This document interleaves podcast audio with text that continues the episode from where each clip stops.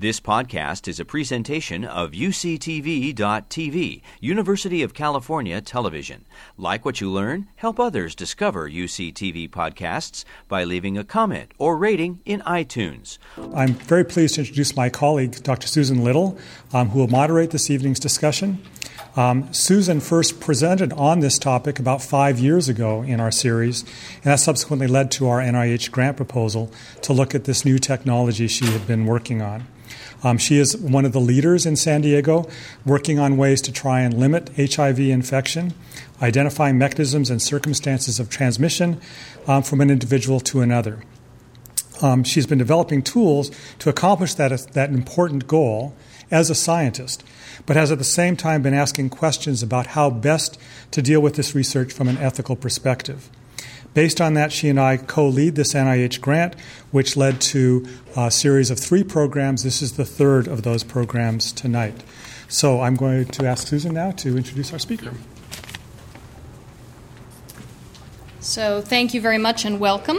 Um, it is my great pleasure tonight to introduce uh, Mr. Uh, Jeffrey Crowley. He is a distinguished scholar and program director of the uh, National HIV/AIDS Initiative at the O'Neill Institute for National and Global Health Law at Georgetown Law. From 2009 to 11, he served as the director of the White House Office of National AIDS Policy and senior advisor on disability policy for President Barack Obama.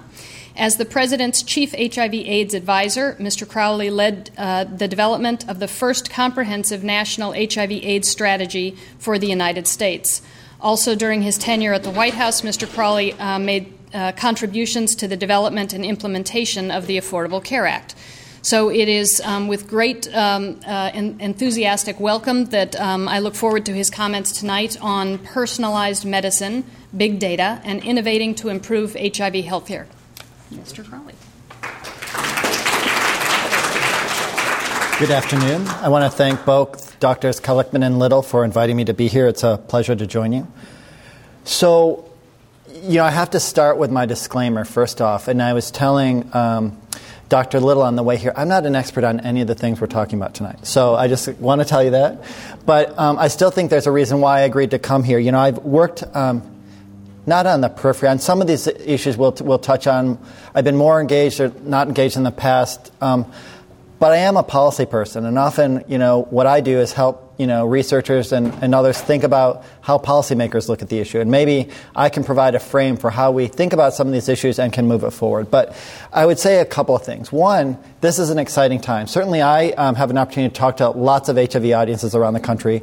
And one of the first things I always want to tell people is it is an exciting time, and we've got to recognize that because that's how we keep making progress. You know, if we just kept saying, oh, we've been doing this for 30 years and going on, you know, we wouldn't get the level of investment that we sustain, but a lot of really exciting things are happening. And a lot of this involves cutting edge technological change and innovation, and a lot of it's happening here. And it has the potential to really help us achieve our national and global goals to help all people with HIV lead long and healthy lives, right? But at the same time, we need to recognize that HIV related stigma and discrimination are alive and well. So, despite the steps we've taken to counter this, it's still a, a very significant problem. So we need to be careful as we try to innovate that we recognize the potential for harm. So what I'm going to try to do is a very uh, high level tonight talk about the opportunities, the risk, ways policymakers have tried to address some of these challenges to date, and really come away with some recommendations for you. And I'm sort of lumping you in as providers um, and researchers tonight, even though you probably play, play other roles. But what I want you to take away, and again, building on Do- Dr. Kalichman's comment about um, your ethical responsibility, we only make change happen unless we all get engaged. So there's a role for, for all of you to engage on these issues. So first off, I just want to talk about what is big data and what are we talking about here. And it's, you know, we all have adopted the internet. We use it in interesting ways. And this user generated model has, has really pr- produced an unprecedented quantity of data. And the concept of big data is really trying to how can we use these data to learn things we couldn't, you know, in, in, in the past just by analyzing systematically these large data sets. It can also be used in a way, and I lo- use this term loosely, to produce um, intentional um, repositories of information like genomic information, collection of medical records in a way that by aggregating data we can, um, c- again, achieve new insights just by um, our systematic analysis of data. But this larger capacity to, to store data, process it, and using more powerful analytical techniques is really uh, means that sometimes small, individually ins- insignificant inputs of data really can lead to um, aggregated in ways that um, we can learn lots of things, but it also magnifies the risk. So just think about it. When we think about, when I think about when we first worked on the HIPAA privacy rule, which we'll talk about, we were talking very much about privacy breaches in a doctor's office when the medical record was in a, a paper chart, right? Now it's electronic. And now we're talking about big data where it's not just what's in our medical record, it's every time we go on a website, there's data being collected about us. The ability to, of a breach to produce damage when it's a medical record on paper is magnified exponentially when we have these large data sets. So while we all want to embrace our smartphones and all the benefits of technology, we need to recognize the risk. So I just want to very quickly uh, give you three examples of what I see are some key opportunities. The first, again, is based on work that um, Dr. Little and her, her colleagues are doing here in, in San Diego to look at HIV clusters, to um, really understand the dynamics of HIV transmission networks, to really target our um, prevention interventions more effectively. And they've looked at HIV sequences for transmission networks here in, in San Diego. And they're, they're really trying to learn about the characteristics of viral strains, you know, that are propagating in, in the community here and, and characteristics of people with these strains. It's, this is really exciting. Again, we can provide better care and target our prevention interventions when we use these new tools. So we want to be able to do this kind of thing. One of the areas that I um, spend a lot of time, and I think is maybe most right from a policy level um, federally, is using surveillance data to improve retention and care. I'm assuming that some of you, and maybe this is a false assumption, have some connection to HIV, and maybe you've heard of the treatment cascade or the care continuum. But this is this concept that's been popularized recently where we look not just at an individual with HIV, we look at all people with HIV in the United States.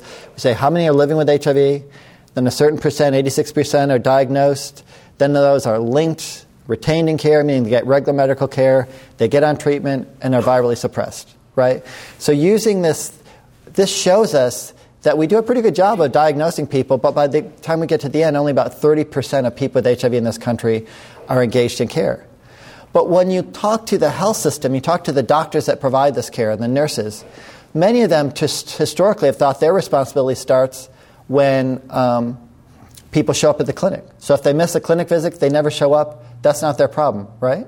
But now, using surveillance data, this data that we've, we've collected for public health purposes, and integrating it with clinical care data, we can revamp our system so we're actively identifying people that when they fall out of care and intervening before they go six months to a year not being in care. This is really exciting. There's a lot of examples. I put on my slide um, an example from Louisiana. It's called LaPHIE, the Louisiana Public Health Information Exchange. They've developed a statewide HIV electronic medical record system. And one of the things that, that stands out is based on data from 2013, 69% of their patients with HIV who were identified in their system as having fallen out of care were linked back into care within 90 days. That's a very high rate. And that's really what we want to see everywhere, right? So, again, this is using large data sets and information in new ways, and it's exciting. And then the third point I'd highlight is just um, improving how we allocate resources. You know, again, Dr. Little introduced me, and I had this policy role at the White House. And um, maybe I had a unique view there that we're never going to have enough money, right? It doesn't matter how much we had, there'd always be a need or demand for more. And I would say, with whatever money we have, we have to make the best decisions possible, right? And so CDC recently has started um, established what they call their RAMP program, their Resource Allocation Modeling Project. But they're trying to use data to really inform decisions by health departments and others to say, with a limited amount of data, how can we best deploy those? Again, if we're talking prevention, to have the greatest impact at reducing the number of new HIV infections. So if I gave you $1,000 to prevent HIV, how much should you allocate to testing? How much for treatment? How much for behavioral interventions? If you're going to allocate your money for testing, how much should you um, allocate for clinical testing versus community based testing? Right? We've got to get smart at this. And again, Philadelphia is an example I cited here, and they've made some tangible changes. They've, they've done, because of this, this resource allocation modeling, more screening of um, men who have sex with men in non clinical settings. They've really reemphasized, um, refocused their behavioral programs for people with HIV less um, focus on the much larger group of people of people who are HIV negative. These are the kinds of things we want to make it happen everywhere to get smarter in, in allocating our funds, but it, it takes data.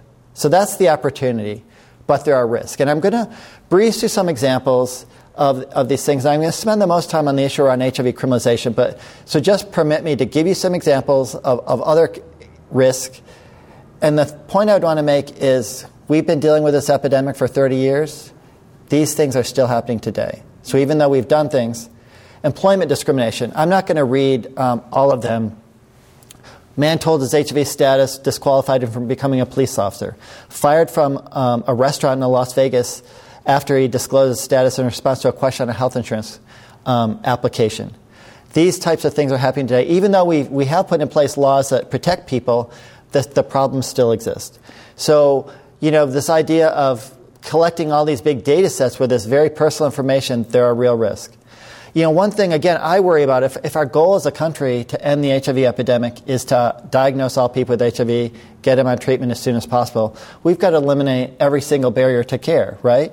And this idea that fear of disclosure or desire, desire for privacy may limit people from ever wanting to get tested or may limit their willingness to start treatment or take treatment if they're afraid someone will see them taking treatment really can, can have some adverse impulses. And then when we hear about these data breaches on the news. You know, it just creates this. Um, this sense of, of, fear and distrust of the health system. Even when, when systems are trying to protect your information, they won't always get it right. So that's one of the risks. Physical violence is, is a real problem. You know, um, people with HIV experience um, violence in, in, forms of phys- um, physical abuse, including intimate partner violence, community violence. This is true for women and men. But you know, for women in particular, there, there's well documented evidence that um, many women with HIV experience physical violence and trauma when they disclose their HIV status to their, uh, their partners. You know, so it's creating, in some cases, real risk of harm for them. And, but we also know that it's not only risk of their physical safety, women that have a history of intimate partner violence have been shown to be less able to adhere to a course of treatment. So it affects their, their ability to, to get on treatment and also get the benefits of treatment. So there, there are real harms. Now, I want to go to this issue that's gotten a lot of attention recently, and that's HIV criminalization. And just to say, you know, this is not an old problem, this is an ongoing problem.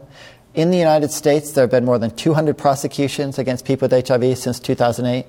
33 states, including California, which I'll get to, have laws criminalizing HIV exp- exposure or transmission. 38 states use general criminal statutes to prosecute people with HIV.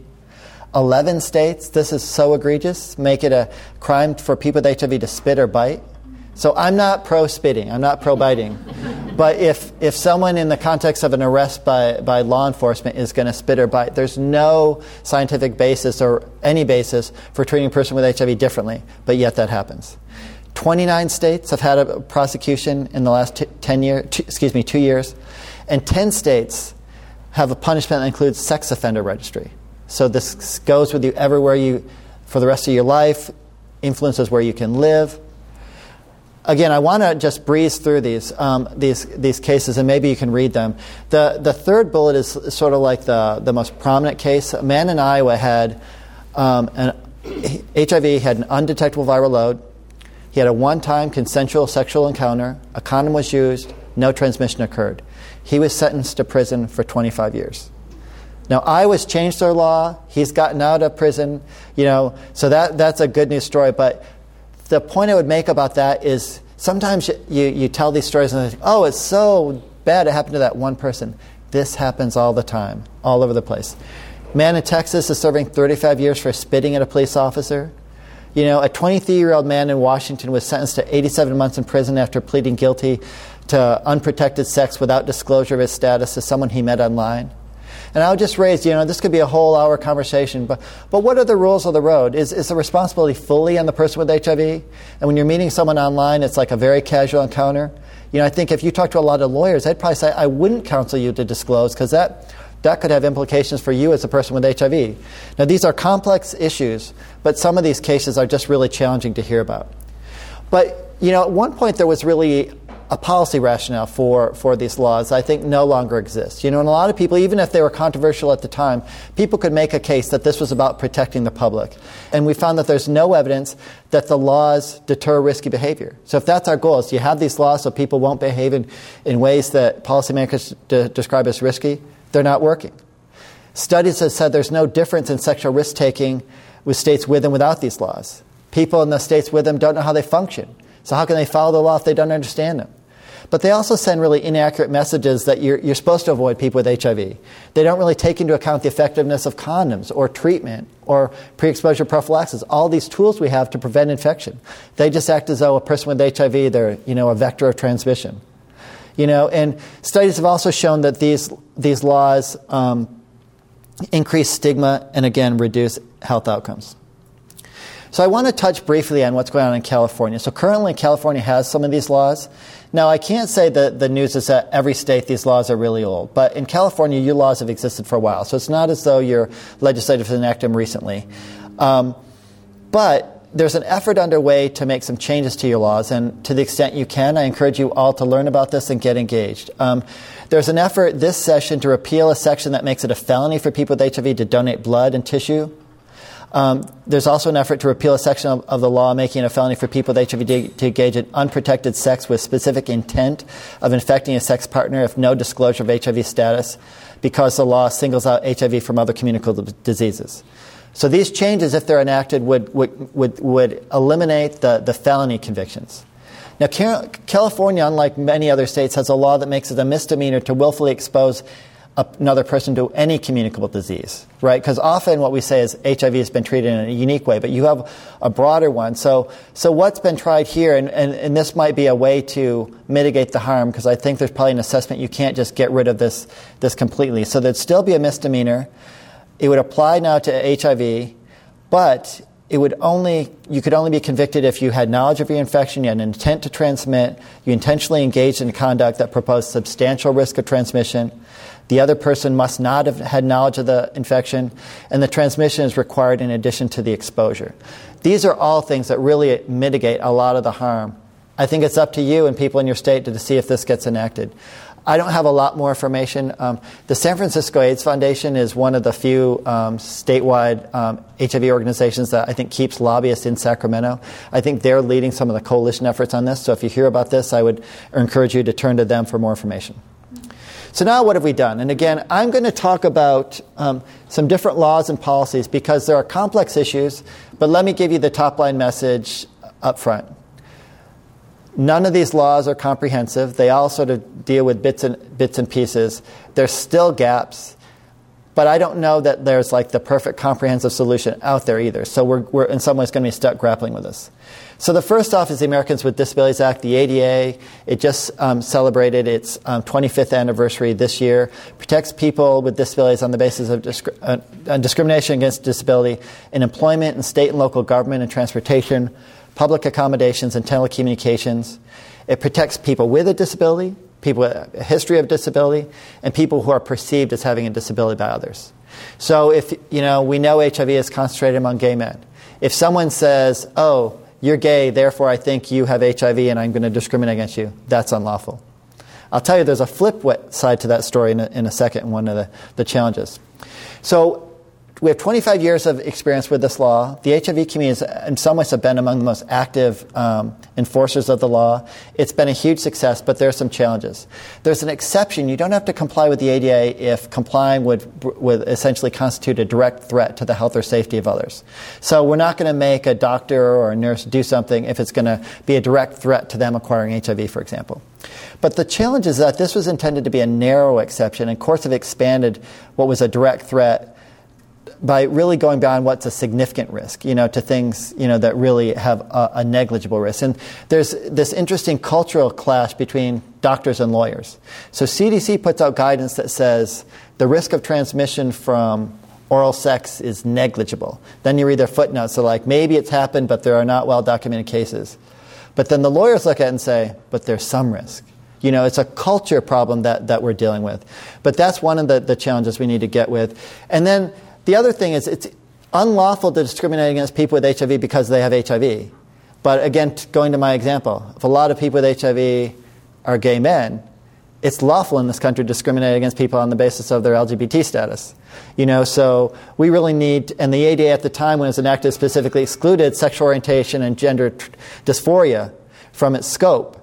So it can often be really difficult. You know, if you just know you're being discriminated against, is it because of HIV or is it because you're LGBT, right? And so that's, that's one of the challenges that I think, you know, the next phase of enforcement of use of the ADA um, we need to deal with. HIPAA is a privacy rule. It was enacted in the late 90s. It was amended in 2009. It, it regulates individually identifiable health information of covered entities. So if you have information, you're just, you know, at a movie theater, you're not covered. You have to be a health plan, a healthcare provider, healthcare clearinghouse that transmits electronic health information electronically. And the law, the, the rule limits uses and disclosures of how you, how, can, how you can handle this information.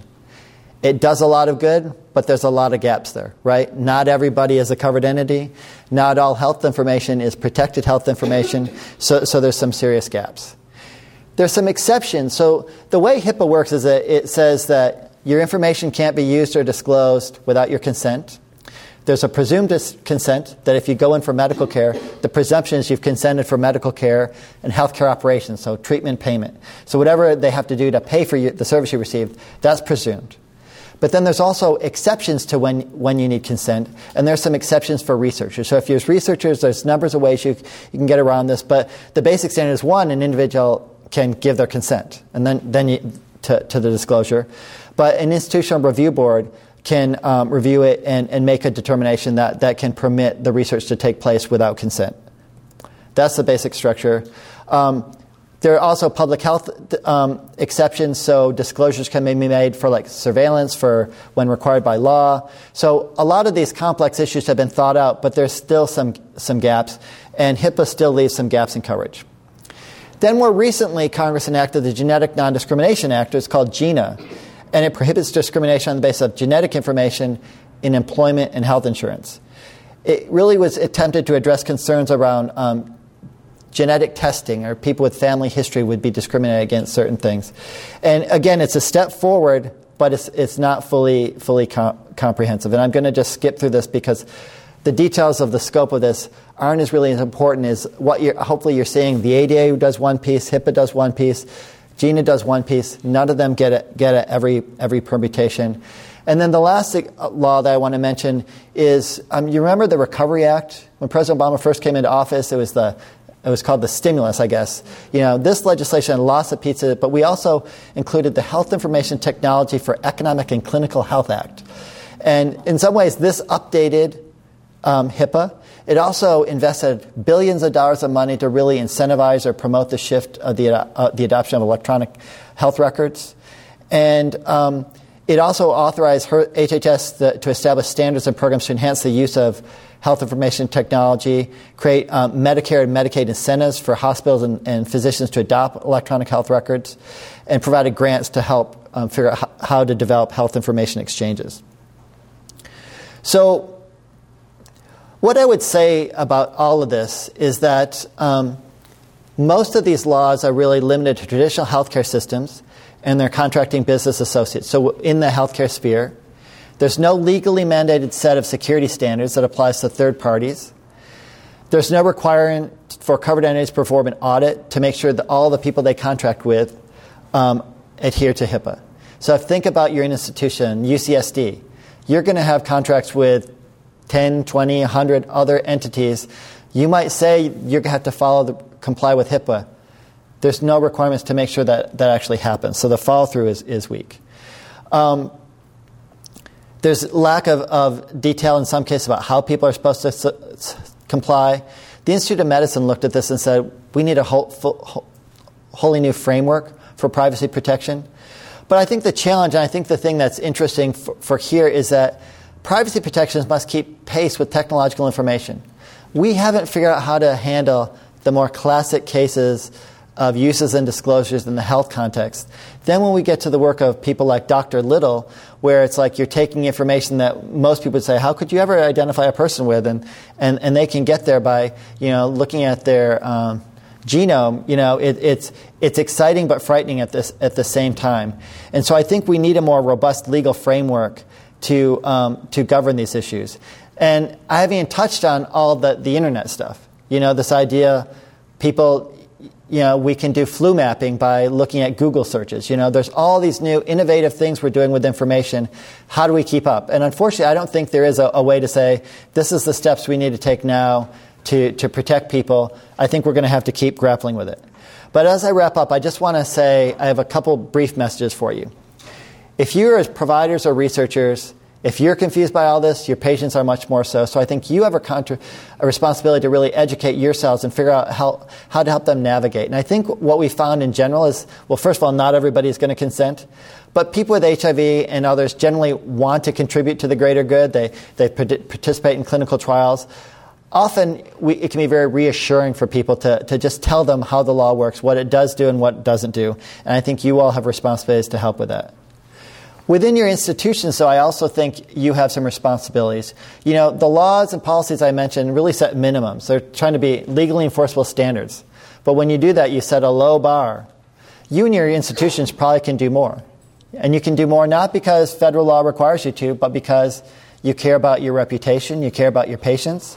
You know, I don't know what those steps are, but many of you, because you're closer to, to the work you are, have unique insights about you know, both the promise and the perils of, of aggregating these data. And I just say, just because you can do something doesn't mean you should. And, you know, I used to be a researcher, and I know that's not the mindset. The mindset is sort of like, yeah, I have this great study idea. There's not really a natural or institutional impulse to say, really, should we do it? Even if you go through the institutional review board process, it's all about what are the tweaks I need to make to get it approved, not to ever just say, you know what, maybe in our judgment we shouldn't do this. And so I think many of you need to be champions for both promoting the research and for protecting privacy. And this isn't just about compliance, about having your institution hire someone to make sure you comply with the letter of the law. It's about really saying, how do we get this balance right? But my last you know, message for you is out in the world, we need you all to be engaged because these are complex issues. And none of us know everything we need to know.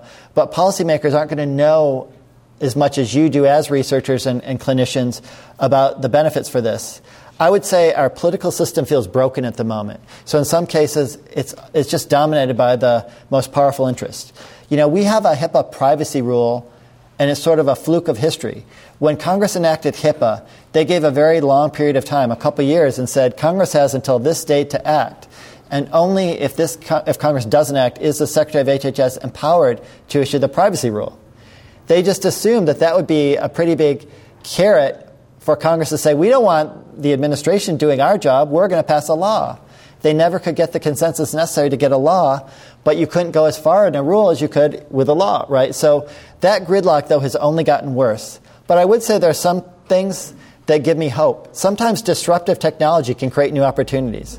And I just say, just this week, we've heard about you know, the EU saying, you know, I can't even characterize it properly, but striking down some data sharing agreements with the United States that could force some change that we maybe we didn't even see this coming and we think we're operate within our borders.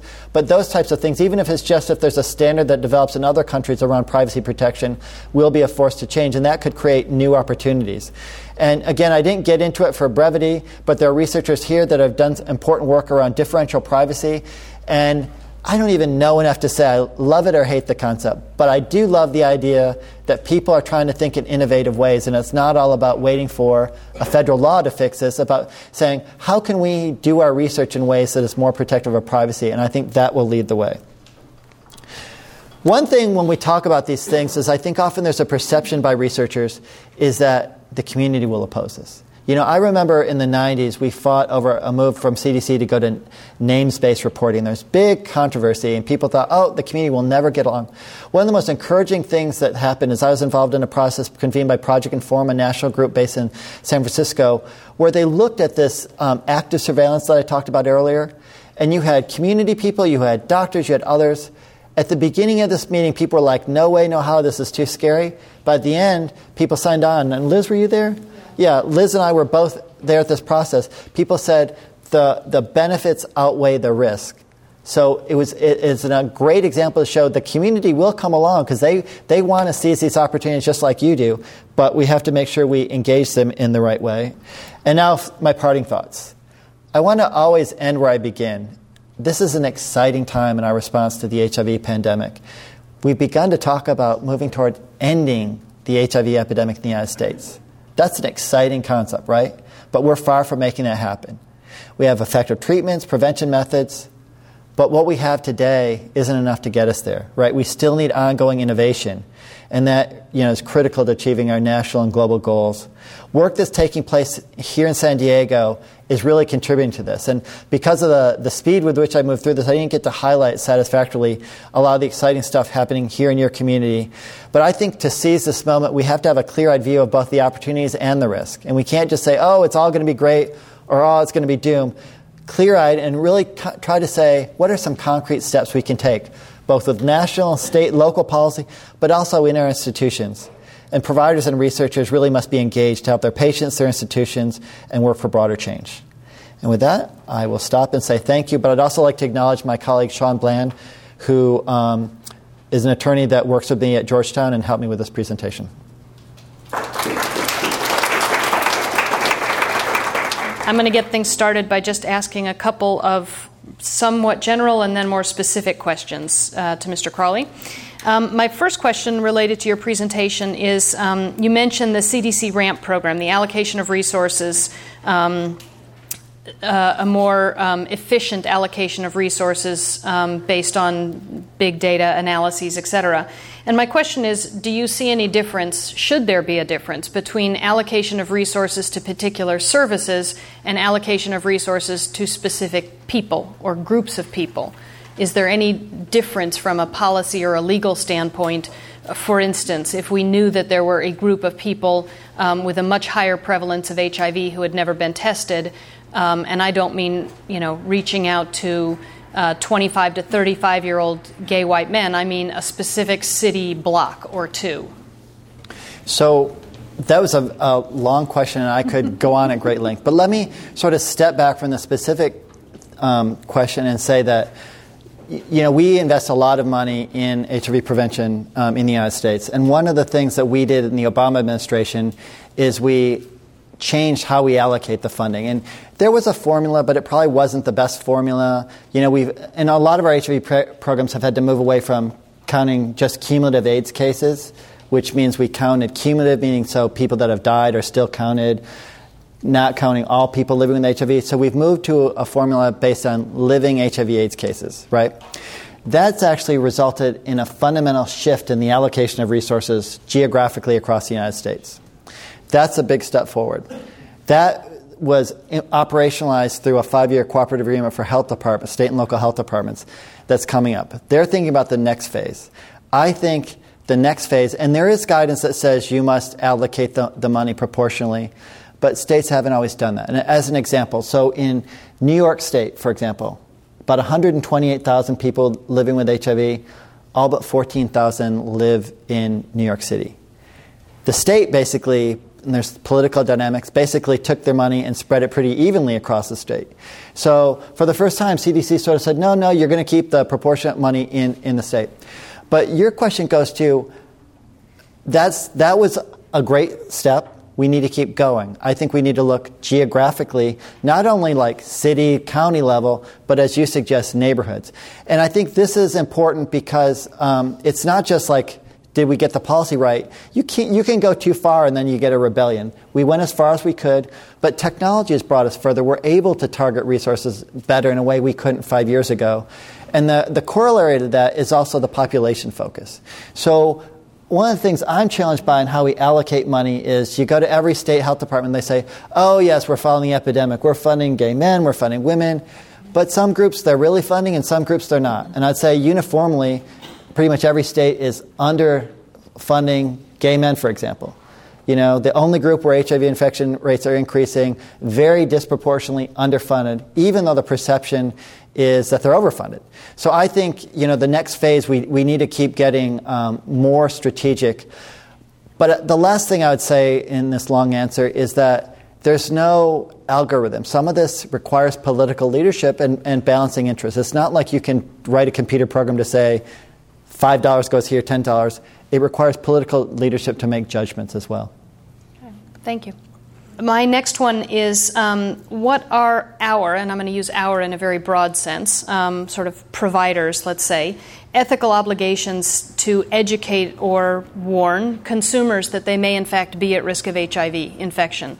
So I'm not specifically talking about partner services, but if you're going to talk to somebody who is an at risk um, individual and talk to them about their risk, um, if you provide all of the details, like you were just describing, if you read the, the footnotes and describe everything, oftentimes there's a perception of, well, there, there, there is a big risk um, or there is a risk, versus, um, I guess I'm trying to say in a not very articulate way, how do we best inform and educate the public without raising fear and anxiety? Right.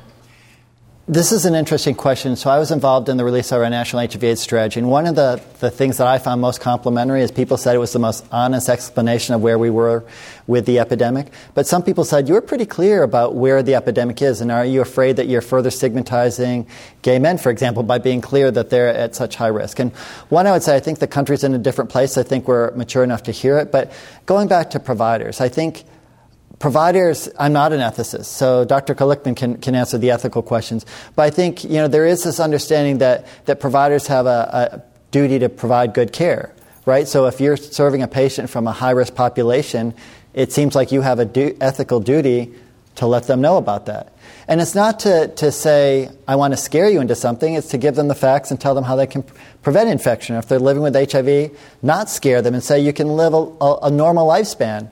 You know, but I do think there are duties around that. And, and just sort of to spin off of that, um, if again, I'm, I'm, always looking forward to what new data are telling us. And if new data are telling us that there is a particular hotspot, I'm going to pick a venue, not going to name it, a bar. Um, and we know that there is a very disproportionate risk of HIV transmission. We're seeing a lot more new cases come from this particular place. How, again, would how would you advise using that information? So I think that's hard to answer because I think it's very context specific. Yeah. But what I would say is you want to respond. You can't, like, I think there's a response if you know there's like high rates of transmission happening, you have to do something. But I also think that, you know, this really is about, you know, we've learned something of the ep- epidemic, the role of community partnerships. I think you, you need to find ways to, to work with the affected people and find ways to get their cooperation. You know, often it feels like, and again, not to pick on doctors, but it's almost like doctors want to go in and shame their patients. Well, you shouldn't be doing that. See, here's the evidence why you shouldn't be. I don't think that's effective. You know, people will make their own decisions about how they want to live their life, and maybe it means engaging in sexual behavior that their doctors don't like. There are still ways to establish partnerships that are based on respect and trust.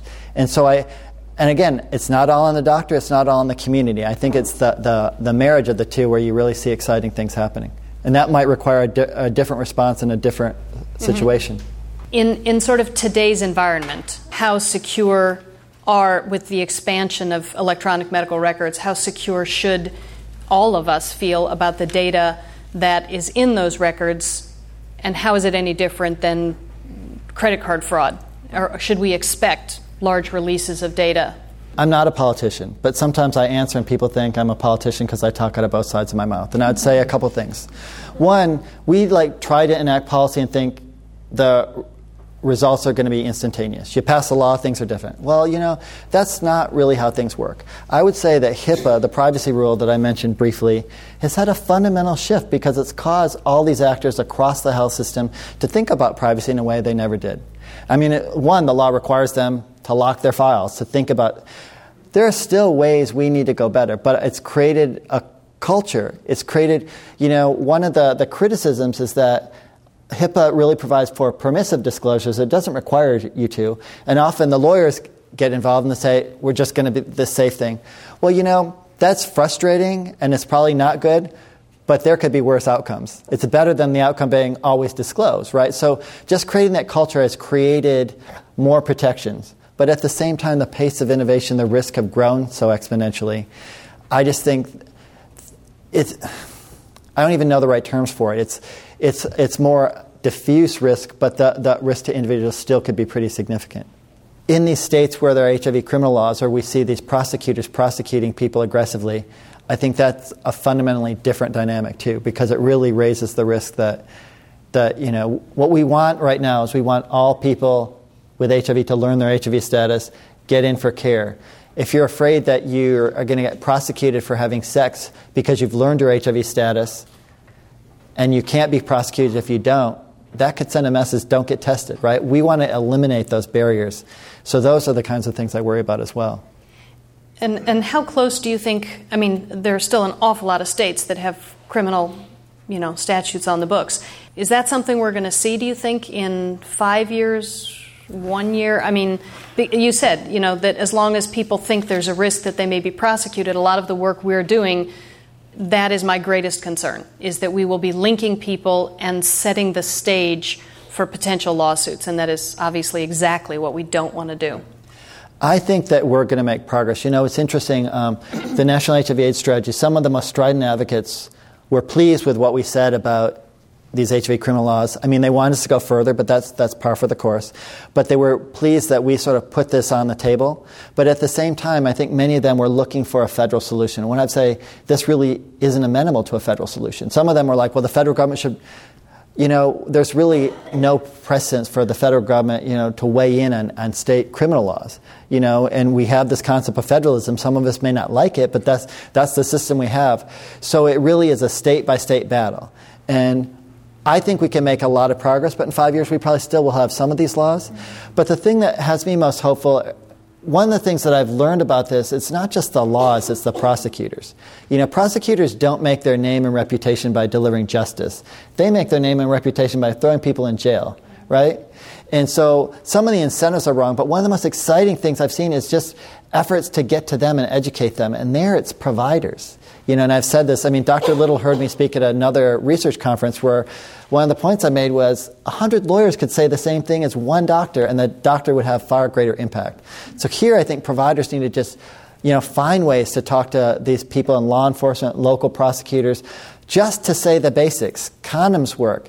If you have someone who's virally suppressed, undetectable, their risk of transmission is very low. You know, just these basic things I think can, can be the hook to help us make progress why is the burden of disclosure historically always been with the HIV infected person? In other words, do you see that changing? Again, particularly since it is so readily treatable, but even in the absence of treatment, um, there does seem to be an overwhelming urge to sort of put the blame over there. Right. I think we have a lot of work to do here. Both we need to reframe the conversation that it's, it's a shared responsibility that if two people are going to engage in a sexual encounter, both of them need to go into that, and they both have responsibilities if they're HIV negative to, to behave in ways that, that um, keep them negative. Now, we know there are situations where there's unequal power, there's situations of coercion that I, am not talking about that, but I'm just talking about a situation. We need to sort of say the general dynamic is if you, say you're a parent, have a child going out in the world, you need to tell them they're at risk for HIV and they need to actively take steps to prevent that. We need to do that instead of creating this climate where you, you have a right to go into the world and assume that you're going to only encounter HIV negative people. And if you encounter a person who's, who's living with HIV, somehow they've done something to you. So, first off, we need to, we need to change, change that dynamic. But one of the things that I think is, is most frustrating for me about this is we, we need to have a different dialogue about healthy sexual behavior and acknowledge that people ha- have sex, acknowledge that gay people have sex. And it's fascinating to me when we're at this point in our history where we've made so much progress on LGBT civil rights. It feels like we've barely budged the needle on some of these issues. And it's still like people will embrace gay people, but don't make them think about them ever having sex. And, and you know, then I hear advocates come to the, the table in Washington and say, policymakers need to talk about sex and be sex positive. I think providers need to help figure out how, ways to have these conversations with their patients and other providers. And I think that can normalize some of the stuff that can translate up to policymakers, and then we can make some change. But we're going to need a decade or two to make some progress on this front, I think. okay, I'm going to take a couple of questions from the audience. Um, can you? There's a lot of interest in the is it LaPHIE project um, and how it was implemented. So LaPHIE again, I'm not an expert on any of this, so I, I can only go so deep. But LaPHIE is an interesting example. And one, I would say it's the southern state. Its reputation isn't one as being so consumer friendly, so thoughtful, engaging, you know, a diversity of stakeholders, taking their time to do it right. They were stellar on this. But there's, in some ways, they're a unique model. I mean, a high percentage of the indigent care, charity care in the state of Louisiana was provided by six state run hospitals. How many hospitals are there in San Diego? How many in Southern California? You know, and you don't have control over them. You know, here, so there's unique circumstances that enabled them to do something. But what I would take away from LaPHIE is both what is possible, the outcome, and what they would tell you and what's borne out is it's this partnership where they got community buy-in, they got provider buy-in. Other places can do that, but how you operationalize that in San Diego or in California might look very different than LaPHIE. Okay. Doesn't requiring proof of intent related to transmission make prosecuting nearly impossible? I, I guess, you know, what I would ask is what's the case we want prosecuted? You know, what we've argued for is well, what our national strategy says is that these laws were enacted at a time when there's a lot of concern um, they're probably inconsistent. The spitting and biting example is a, a good one, inconsistent with our, our latest scientific knowledge. But what, what are we trying to do? Are we re- just trying to prosecute someone because they engaged with sex without disclosing it? Are we trying to prosecute for someone because someone got HIV? Or are we, are we trying to prosecute someone because they went out and they, they said, I'm going to infect someone intentionally? Those are very different scenarios we don't need HIV criminal laws to prosecute that intent to treat. And I think that's an easy one. Like, like everybody would say, that should be prosecuted.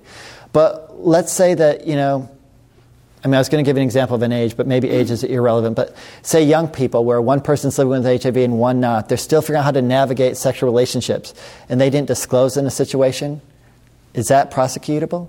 You know, it's interesting. When we released the National AIDS Strategy, we asked there's two advisory groups the President's Advisory Council on HIV/AIDS and the CDC and HRSA HIV/AIDS Advisory Group. We asked them to jointly work together on recommendations around disclosure.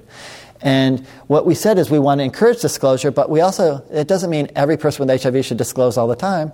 I would be happy in some cases if you just told one person, right? But we also need to help people understand how to understand if it's safe, if they want to, if they're ready to share this information, right? But in this process, the fascinating thing was the lawyers, both in government and outside of government, were the first ones to say, oh, we would counsel someone not to disclose. And certainly in the context of like hookup culture, these online websites, you know, you disclose your HIV status, it's out there, and a lot of harm could come to you. Does that person that you're meeting very casually have a right to know that? The person who's HIV negative in that encounter has the tools themselves you know, um, to protect themselves, you know. And it is a messy thing. I don't want to act as though it's so clear, but, but again, we have a default way of viewing these things that may not necessarily be the most helpful way, and certainly probably not the way that protects the public health. Do you think any of the, the sort of way in which we look at those kinds of situations will change with the availability, availability of PrEP? We haven't talked about it, but pre exposure prophylaxis, the ability to take currently one pill once a day to essentially prevent HIV acquisition that among uh, HIV at risk individuals who know they are at risk, many of them know they're at risk, um, that there will somehow be a burden that, you know, if you acquired HIV, there, there, there is no ability to pursue legal action. You should have been on PrEP. I think, you know, it's interesting. I think that um, the the PrEP issue raises a whole other set of dialogues, and there's sometimes rancor, you know, um, around this. But I actually think it's encouraging. I think we've sent a message that that people who are HIV negative should avoid people with HIV like the plague, you know. And I'm not sure, you know, if you understand transmission risk, you know, if you even just look at HIV transmission in serodiscordant partnerships, where one's positive and negative, it's not like the the negative partner always becomes HIV positive. It's very, you know, effective to pr- keep the HIV person negative right? So um, I think we're already seeing a shift in the dialogue with PrEP. But what I would say is some people get mad. Sometimes the context is there's a lot of anger and frustration with doctors shaming people for wanting to be on sex. Older people, people my age, shaming these younger kids, and I'm like, wait a second. I remember what you were like when you were young, or, you know, there's all these things. But, but the other thing that I would counsel is we've given the public a message for 30 years Use a condom all the time, every time. It's the only message. Now we're saying that these other tools. I live and breathe this stuff. I've been thinking about PrEP for years. I've had a time to adjust my thinking. We're in a transitory period. I think we'll work through it. So I think we need to be patient. We need to be patient with people in our community that say stigmatizing things, things we don't like. I think we can move people along. One of the biggest worries about big data is the risk of a breach in privacy. Is this case the worry about stigma of having HIV? Um, and uh, is that stigma decreasing? If not, what can we do to decrease stigma? Well, well, I mean, this is where I can't be as helpful as I want. I think stigma is, is, is really bad. You know, I've worked in HIV for more than 20 years. When I got to the White House, before we developed our strategy, I did these community discussions all across the country in 14 communities. The thing that was the most shocking to me is how pervasive stigma and discrimination was. I remember going to um, a place where people were talking about observational therapy, and I didn't know what they're talking about.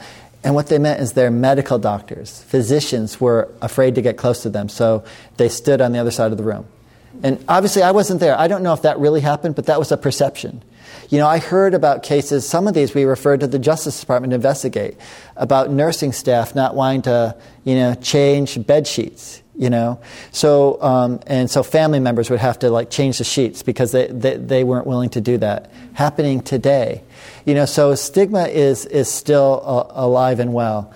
Um, how do we address it? You know this is one of the things as an aside. I think the president really gets this issue around stigma. When he was a, uh, a presidential candidate he um, got tested for hiv in kenya when we um, limit, eliminated the HIV entry ban that allowed the International AIDS Conference to come here, his remarks were all grounded in stigma. He would have loved us to do something bigger on stigma. What do you do? You look at the research, and I, I would always say to people, Yes, I know it's a problem. Don't show me another study to show me the stigma. What do we do about it? And I don't think there are clear examples. I do think in some ways we need to go back to basics.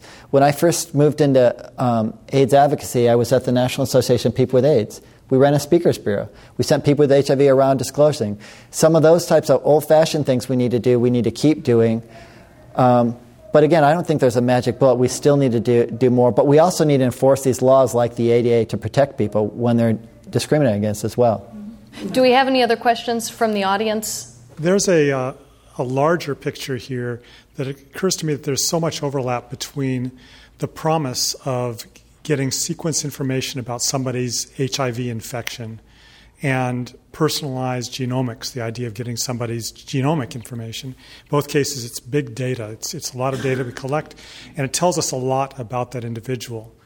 So, what I'm wondering is, is how much of what needs to be worried about in the personal genome situation really covers what we need to worry about in HIV?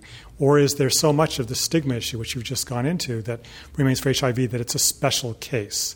So is it special, or is it really just a subset of the personal genome?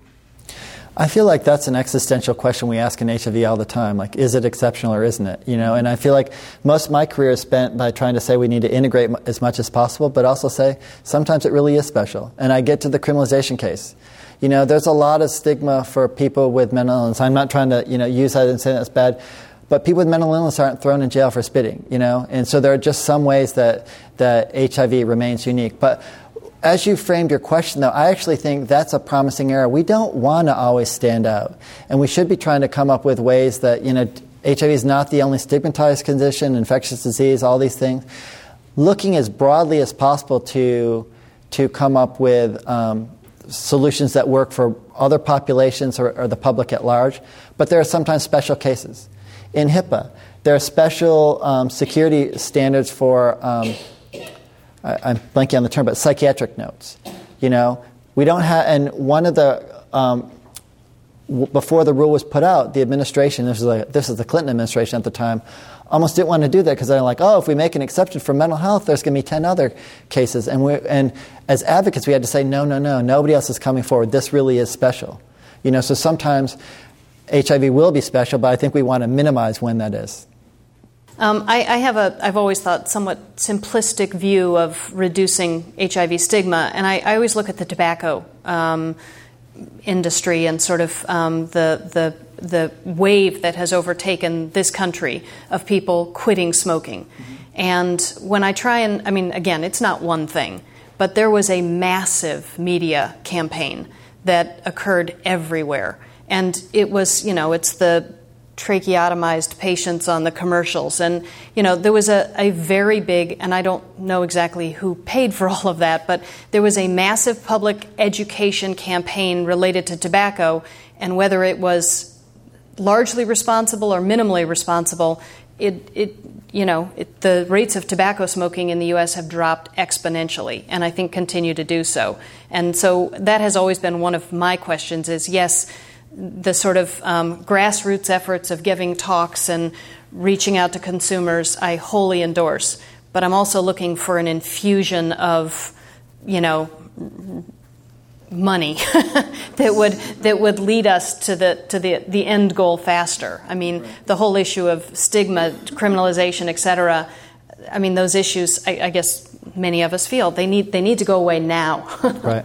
You know, one thing that you didn't ask this, but it strikes me like if I was trying to be strategic, we also just need to look at the health disparities within HIV, which are large. You know, I've mentioned the disparities around gay men, but also um, black Americans, Latino Americans.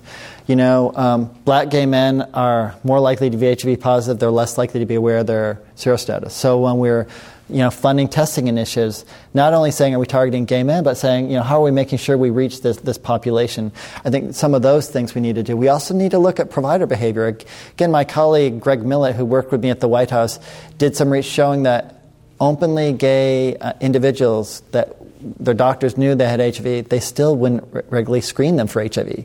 You know, so we need to, there are barriers like that that I don't know that there's stigma per se, but you just sort of scratch your heads like, what, you, you have to recognize this is a high risk population. Why aren't you doing something to, yeah. to screen them or intervene? Yeah, I mean, there are multiple studies showing that providers are not very good at assessing risk because they're not comfortable with the conversation they have to have to adequately assess risk. So it's a teachable moment, but it's a big audience. so I was going to ask a question. So, in all the different types of stigma, you know, one of them has always been disclosure to insurance companies, but uh, I was wondering, want to get your thoughts on how the ACA has affected this. Is this a, a stigma that should we should not worry about anymore, or is it? So, HIPAA actually, you know, if as long as you had maintained credible coverage or like maintained coverage for a period of time uninterrupted, it outlawed discrimination um, in health insurance, but there, there were gaps. The ACA pretty comprehensively outlawed discrimination on the basis of health status. So for health insurance, sure. Life insurance, maybe not. Um, but I do think the ACA in that regard is just simplified. You, you, you just can't discriminate now. And I think it, that was like a clarifying event. And you know, as the law was phased in, I'd point out, it wasn't like they just said, okay, it's going away. We did it first for children, then we did for adults. So, um, so people were actively fighting, what? We can't discriminate? You know, they wanted to discriminate, but, but I do think that's, that's a big policy step forward. You've been listening to a podcast by University of California Television. For more information about this program or UCTV, visit us online at uctv.tv.